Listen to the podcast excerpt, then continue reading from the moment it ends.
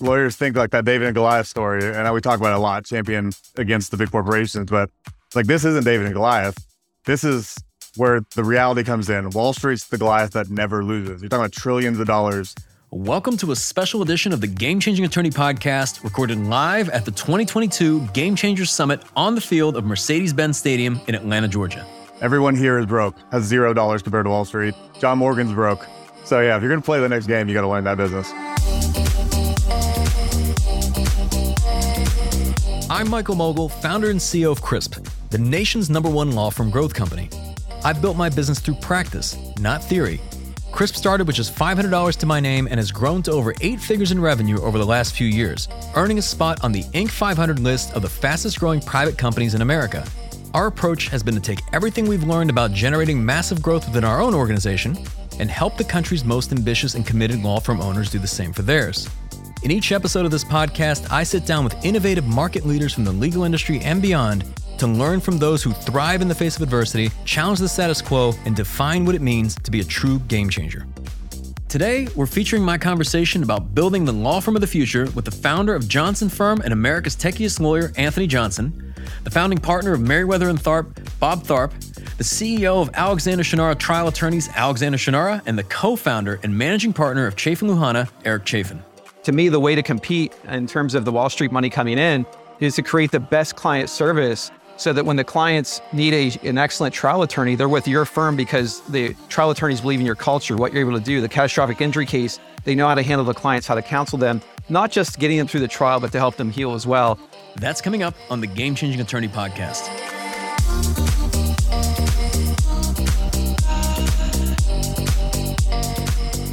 Before we begin today's episode, I want to remind you that we aren't beholden to any sponsors or run any ads on this podcast. This allows us to present all of our episodes raw and unfiltered. I'm not going to push any made to order meal services on you or try to save you any money on your car insurance. That being said, I have one small request. If you receive any value from this podcast, please give it a five star review. Pay the fee so we can keep this podcast free. All right, gentlemen, thank you for joining me. I'm incredibly honored let's kick things off. We call this the Law Firm of the Future panel because we want to really talk about where where you see lawyers, law firms, what does it look like over the next five years, 10 years? And really just what is that situation? What can we do to prepare for that? AJ, we'll start with you. Voted America's techiest lawyer. I think you're going to be the most controversial. So kick us off. You know, it takes a long time for industry to shift. I would say that the legal industry as a whole, I mean, pretty much agree we're kind of behind the curve of technology. And I think a lot of the ethical rules and some of those things are the reasons. But I think we're also very smart people and there's a lot of money in the industry. So I think it's going to move fast. So five to 10 years, I would say there's going to be a much bigger budget allocation towards things like coaching, what a lot of industries call BPOs, business process or, you know, outsourcing, than technology. Cause like you said, it starts with people, process, then tech. So I think we'll automate a lot of things. Like I've always said, moving a paragraph from here to there should never be something you get paid for as a lawyer. It was very controversial when Rocket Lawyer and those guys were coming out. But I think there's value in fighting for the clients and some of the consulting and thinking and decision makings we do as a lawyer that should be valued more. So I think that substitution happens. All right, Alex, I want to call on you. So we talked about VCs, hedge funds, private equity coming into this space, and we talk about it. People think, hey, this is going to be some future thing. What's your experience been? Are these uh, are they real? Are they for real? Are they having these conversations? I knew he was going to ask me this question, but yes. Uh, so in investigating and trying to get an understanding of the ABSs and private equity, I spent a week in New York last week, and uh, I met with several, and I was shocked at the interest that they had in coming in the legal space. And just being very honest and transparent, I was offered. I have forty five thousand cases, and I was offered a tremendous amount of money for my law firm but a part of it was they wanted to also deploy some money behind it and keep me on for a number of years and build it out more nationally. And then, Bob, I know you're data obsessed. If there's somebody on this planet who runs one of the most successful family law practices in the country, incredible focus on data, metrics, KPIs. Where do you see that going in terms of leveraging data? You know, I'd like to think that um, we're keep moving forward. You know, when it comes to practice, when VC comes in, when all these equity cuts come in, what they're really looking is at your numbers. And you need to make sure that you're hitting the fundamentals everywhere you can. So when I look at it, I sit there going, if you're not already, you need to think about the business side of your practice. And we need to get over our fear of KPIs. I think a lot of people like, you know, what what is it? We all do them. There's not a firm owner in here that doesn't have a KPI. At least uh, they have a tax return. They have a profit. They have expenses. The trick is going, why do I have that profit? Why do I have this income? And then trying to improve every little step along the way. And Eric, yesterday, Kevin O'Leary was talking about when, I mean, actually, even John Morgan was saying that when he's looking at potentially acquiring another law firm, he's really looking at the people and the importance of culture. And I know this is something that you've heavily emphasized at Chaffin Luhana, if you could speak to that. Yeah, you know, Michael, I think uh, for us, you know, 10, 12 years ago when we started our firm, we had one core value, doing good by doing right. And I think we had an idea of what that meant to us personally, but to be able to clarify that vision and then communicate across the firm, it's been a rallying call for us. I think it's actually something now, you know, 15 years ago, 12 years ago, you didn't see many law firms working in the communities, uh, having a foundation, showing what they're able to do for impact for their clients. But then more broadly, it's something we've been doing since day one. And I think it is something that we all feel good about. It actually is something we have to do because of tort reform. And I think it's only going to get worse is the, you know, the Google law firms, the other firms that are there and just so big and people feel like numbers. I think the more we can show that we're involved in the community is just critically important. And I think, uh, you know, it's just, it's something we really rally behind. Alex, so I don't know how many people know this. I mean, many of them, many people know you as a very aggressive advertiser with a lot of billboards, doing a lot of traditional media for years. You've grown the brand, but I don't know that a lot of people know how you've shifted your budget allocation in terms of media over the years. If you could speak to that. Well, up until 2017, we were 100% traditional. The only term I knew was SEO. But in 2017, I obviously saw things changing. We're probably 70 30 now in digital. We still have some traditional in the states that we've known. So 70% digital. 70% wow. digital. It's allowed me to grow a national practice right now. And AJ, you've got the best shoes up here. So yesterday, Kevin O'Leary is talking about the importance of data. Data's new oil. We've done a podcast. You said the exact same thing. If you could speak to that specifically from a law firm context, why is data so valuable?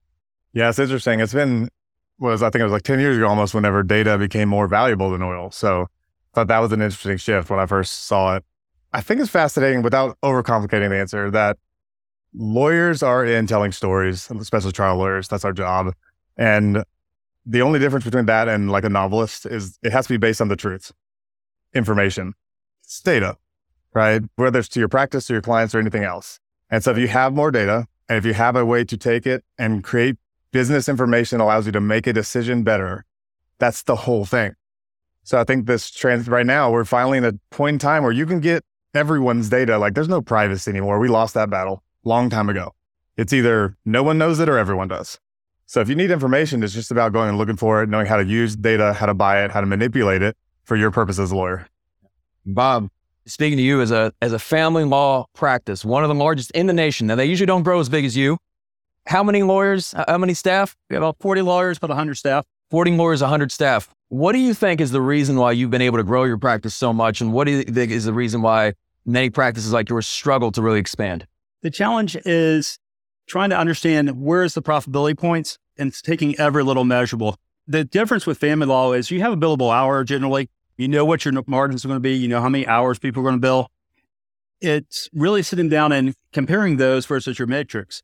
And you know, one thing I advocate, you know, getting that executive dashboard out there so that you can sort of have a firm grasp on where you are. We have, you know, numbers that will tell you the capacity needed. So you know when you need a span and frankly, when you shouldn't. So I think it's just, you know, using the data, um, just getting there and what do you do with it? All right. Now, here's the thing. I want to make sure this is valuable for everybody here. I love you guys. I don't want to pull any punches. If you decide not to answer, you can say next question. But Bob, you mentioned this billable hour model. But what do you see as the future? The future is not billable hours. The marketplace is going to dictate it. So for you know family law firms and other firms that are on a billable hour model, that's not what the consumers want. They don't want just unending, unknown expenses coming at them. So I think the future holds there's going to be more flat rates. There's going to be expectations for the total cost of the case. You wouldn't go to a, a car mechanic and say, "Hey, fix my car," and they say, "Well, I'll put really hard work in and I'll bill some hours and I'll let you know when it's done." And by the way, we don't know what it's going to be and how long it's going to take. So I think consumers want that type of security, and that's going to be critical to the future. Yeah. And then, Alex, I have a question for you in the sense that as you've grown your practice now, you've grown from being the go-to firm in Alabama to now a national firm. If you were somehow exiled from Alexander Shunnarah trial attorneys, how would you overcome that? How would you come back and just defeat yourself, defeat the firm? I would definitely start with the uh, infrastructure. I would probably go seek some Wall Street money mm-hmm. or someone who would back me since I understand the space. And I would just build it from day one. I would deploy. I would hire the best trial attorneys. I'd get the best data people. I'd get the capital. I would get the infrastructure and I would go all digital probably. Now you say get the capital. And this is interesting because even the firm today is approaching you know, $100 million in revenue and you're saying get the capital. So what do you mean by that? Well, I mean, you need the capital because, I mean, everybody, I mean, we've talked about this. I mean, if you look at it, I mean, it's been mentioned. I mean, when Wall Street decides to come in, they did it in the 80s with real estate. They've done it with the healthcare. They did it, and, and they're coming and they're selling. They just want to make legal services better, a better experience for legal services. We're yeah, not I, talking about a few million dollars, right? We're talking no, about we're talking about billions. Of dollars. I was going to say, I think it's so funny. Lawyers lawyers think like that David and Goliath story, and we talk about it a lot, champion against the big corporations. But it's like this isn't David and Goliath. This is where the reality comes in. Wall Street's the Goliath that never loses. You're talking about trillions of dollars. Everyone here is broke, has zero dollars compared to Wall Street. John Morgan's broke. So yeah, if you're going to play the next game, you got to learn that business. I think that, and I hate to say this, but I do think that like we see Aspen Dental, we're going to see some firm, I don't know the name of the firm, and they'll Johnson. be with 150 locations offering some type of legal services. And Eric, I'm curious, when you and I met, you were already successful, running a phenomenal mass tort practice, and, and also having leadership in a lot of the various litigations. And it's interesting to hear kind of the evolution of the firm of building out technology within the firm. If you could speak to that. Yeah, you know, I think um, for us, we really just embrace where things are headed. You know, and I think a lot of people in the room, you're probably sitting now, as we all alluded to and talked about last couple of days, is you know that fear of Wall Street money coming in and what that's going to change for the world. And so, CRISP-X, for example, and hanging out with guys like Alex, Anthony, others having these discussions about big data and what's the direction of it. And so we've just fully embraced it. You know, Cy Wakeman to me is just an important discussion, not just for our staff, our team members, but for ourselves. And so if you truly embrace change, you know, you're already focused on data. You're already focusing on that from a marketing perspective, KPIs, where things are headed in the future is really customer service. To me, the way to compete in terms of the Wall Street money coming in is to create the best client service so that when the clients need a, an excellent trial attorney, they're with your firm because the trial attorneys believe in your culture, what you're able to do, the catastrophic injury case. They know how to handle the clients, how to counsel them, not just getting them through the trial, but to help them heal as well. And so for us, embrace the data, mm-hmm. move with it, and don't make that the only thing, but make it a piece of the puzzle. Now, I want to do a quick pivot because AJ, for being somebody so data obsessed, so metric driven, so technology focused, it seems like over the past few years, you've, you've started to look at the things that are sometimes difficult to measure when you look at culture, when you look at just team alignment, all those things. How's your perspective changed on that? Yeah, it's interesting. I think, you know, me and you have similar personalities, and I'm not saying that anecdotally. I know we've taken multiple tests and we pretty much scored the same on all of them. I think it's just me too, as an engineer and as being like a self-reliant person. I'm very much a solver, and I want to know the metrics, and I'm very have a tendency is to want the data behind the answer or like the excuse or the job or the process that's getting done. But as you start to get bigger than yourself, I guess, you know, there's this that cap. I think Ray Dalio talks about it, like zero to 50 is just as hard to grow from 50 to a thousand because you got to overcome that idea that you can talk to everyone you work with and that you can understand them all and have a relationship with them all. And so my pivot came there. I think came by necessity. To your point about being uh, have a lot of perseverance, you know, when it comes to things. I learned the hard way, you know, as well. But I got to a point where I was like, I don't know what's going on everywhere, and I had to admit, like, I can't handle more than forty thousand emails a month. Like, that's my limit, evidently. But when you do that, you say, okay, well, then how do you keep control of the company and where it's going and getting everyone on the same page? And I think to what you were talking about earlier, and we've definitely honed these even through the CRISP Experience program, is that you got to understand job titles aren't responsibilities and accountabilities. You know, that's different. It's like director of ops, you can't just say go. You know, like that's one one thing you have to actually tell them what you do here. Next, you know, to me, job titles are more external. And then you have to get in the core values, which is everything not on somebody's list. How do you make those micro decisions? And then it comes to your external, just to your point, which is brand. And I've had a huge shift from digital marketing, doing a lot of SEO, where everything is touch point and cross channel attribution and multi touch. And then you start realizing that things like brand uh, that are hard to measure actually lift the top line like revenue and everything else. And so sure, I like the idea of maybe measuring it someday, but yeah, you gotta you gotta respect that a brand and a narrative and feeling and why you do everything in this culture becomes more important than the economics or the math behind it. Let's talk about that. Let's talk about brand. Bob, you've you've had uh, involvement. I know you're tied in with the Georgia Bulldogs and a few other affiliations. What's been kind of your strategy as far as growing the brand? You know, you guys start with what's your vision? What are you standing for? What do you want to do different? I think growing the brand is just who you are. And you want to get it out there and explain your way of doing things. You know, that's why we started the M&T way um, as our process internally of uh, how we're going to do stuff. It's also external. It tells clients what you should expect when you come here. And I think it's critical that you stand for something. There's a lot of different ways to approach a case. In family law, you know, there's firms that will fight hard. There's um, ones, though, that will try to settle too quickly. You got to find what you want to stand for. What is that unique uh, buying proposition that you talk about? And Alex, I know you've kind of undergone a, a brand shift, right? For many years, being known as kind of the, the volume based advertiser. Now, I mean, you're quite literally renamed the firm Alexander Shunnarah Trial Attorneys. Well, I mean, we changed our brand. You know, we were a pre-lit firm for a long time. It worked well, but then as the insurance companies tightened up, we know we built a litigation team, and I think we built a great litigation team based on the verdicts we've had, the cases we try all over the country. But I mean, we are a brand. Mine is kind of synonymous because my name and my firm is the exact same. But you know, it's what do you stand for? Excellence, excellent legal services. We'll fight for you. We'll go to war for you, and to actually back up everything you say and do. So I'm curious actually to, to follow up with that. It's interesting you made that shift, and we talked about this. Even even John Morgan seems to be making the shift away from pre-lit to focusing on trying cases. Well, I mean, if you wanted to do it from a data standpoint, yeah. if you looked at it from a data standpoint, I mean, there's no doubt that anyone in this room will tell you you're always going to make, you're going to settle the cases for more money if you litigate the cases. Insurance companies just make business decisions. And honestly, right now, they're defending them, they're denying them, they're delaying them. So we're forced into litigating them. And Eric. Just as you've grown the brand, you've also had partnership with Najee Harris. And like, uh, how would you define the the Chaffin Luhana brand? Yeah, look, I, I think for us, uh, we defined the brand very early, doing good by doing right. It's a focal point for our core values. It's what we are as a firm. You know, you can't seek justice in the world unless you do justice in the process. That's our belief. You know, it comes from being compassionate, caring to our clients to uh, just excellence. And I'm amazed as somebody who's worked with CRISP now for four years. And I think early on, we actually need to clarify our vision, make sure it's communicated across our team.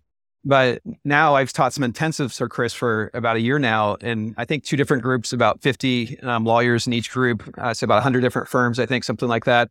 And I'm just amazed by the lawyers that come up to me and they say, you know, I've lost sight on why I'm doing what I'm doing. You know, it's become about the money, it's become a grind. My team doesn't enjoy it. We're not enjoying it. And so if you don't know what you're about, and believe me, I'll first to say, like at some point I've got lost in that myself. We all do. You know, you become complacent, you know, figure that out. Do that vision day with CRISP. It's been phenomenal for us. That was about four years ago. And it's really, it's the rocket fuel as you described for you guys at, uh, at CRISP, Michael. And it's, uh, it's been really great for us. Now, the thing that's always impressed me about all of you is just the fact that you're all very successful. You can have egos the size of this stadium, and who could blame you? But how have you remained humble and open and willing to share and transparent, all these different things. Eric, I'll start with you. Uh, I'll ask everyone.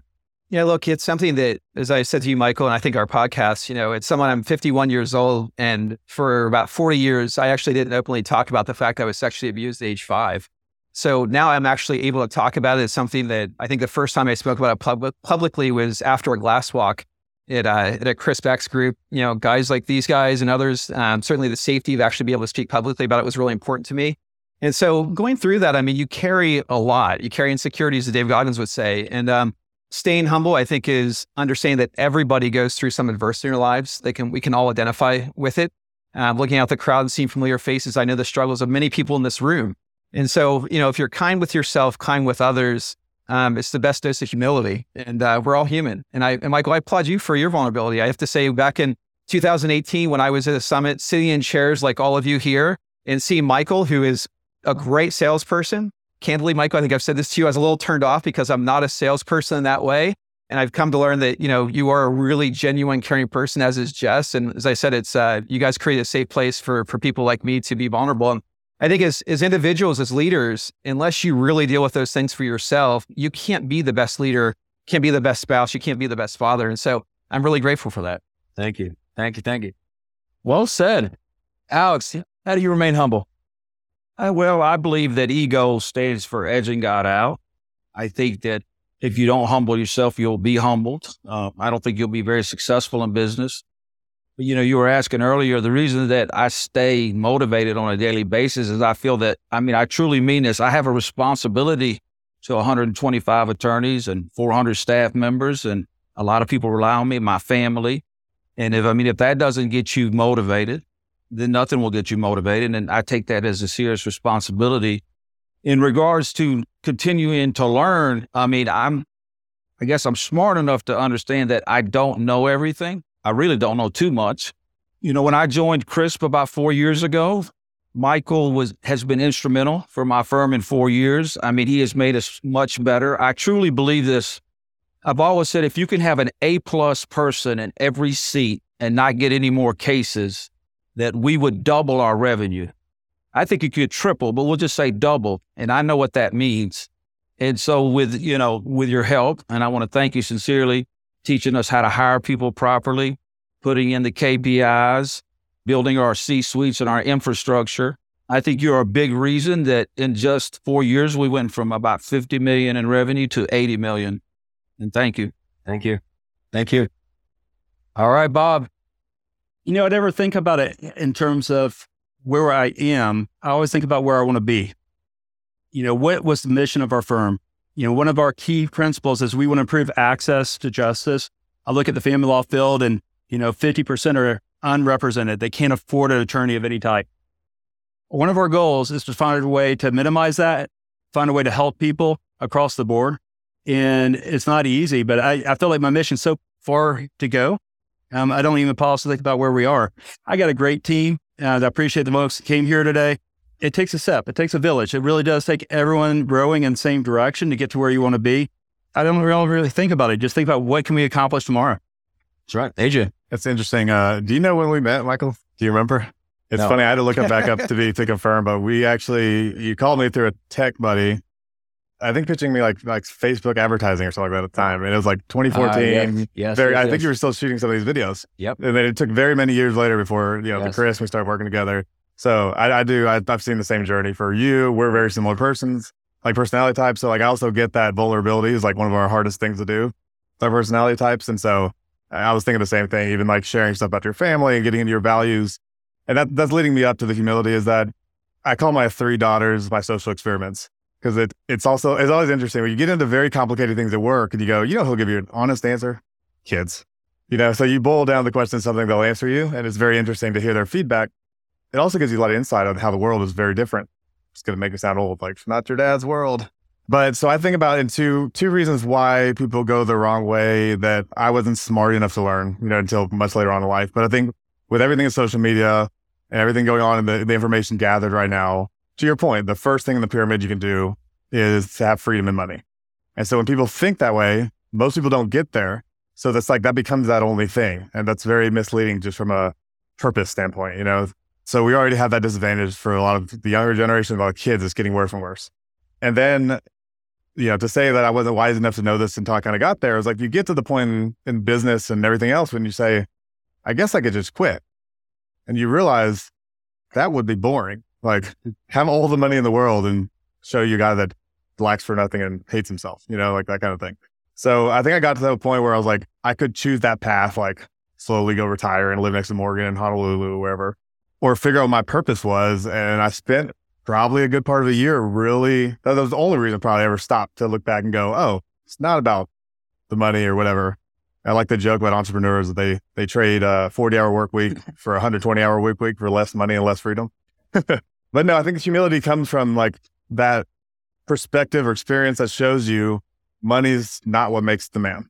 You know, and so it's like what what defines you, what do you live by, what's important. And that that reminds me all the time. I want to give a huge thank you to AJ, Alex, Bob, and Eric for taking the time to share their wisdom and insights with us at the 2022 CRISP Game Changers Summit. And I want to thank you, yes, you, for listening to this episode and for your commitment to growing as a leader. If you found this episode valuable, here are three free ways that I can help you grow your law firm. Number one, download the first chapter of my book absolutely free at gamechangingattorney.com. Number two, you can shoot me a text at 404 531 7691 and I'll answer any question that you've got for me. And finally, number three, if you can leave this podcast a five star review, it'll help us gain access to more influential thought leaders and bring their lessons learned here to you. For more information on these innovative legal leaders and other highlights from this year's Game Changer Summit, see the show notes for this episode in your podcast app or visit GameChangingAttorney.com.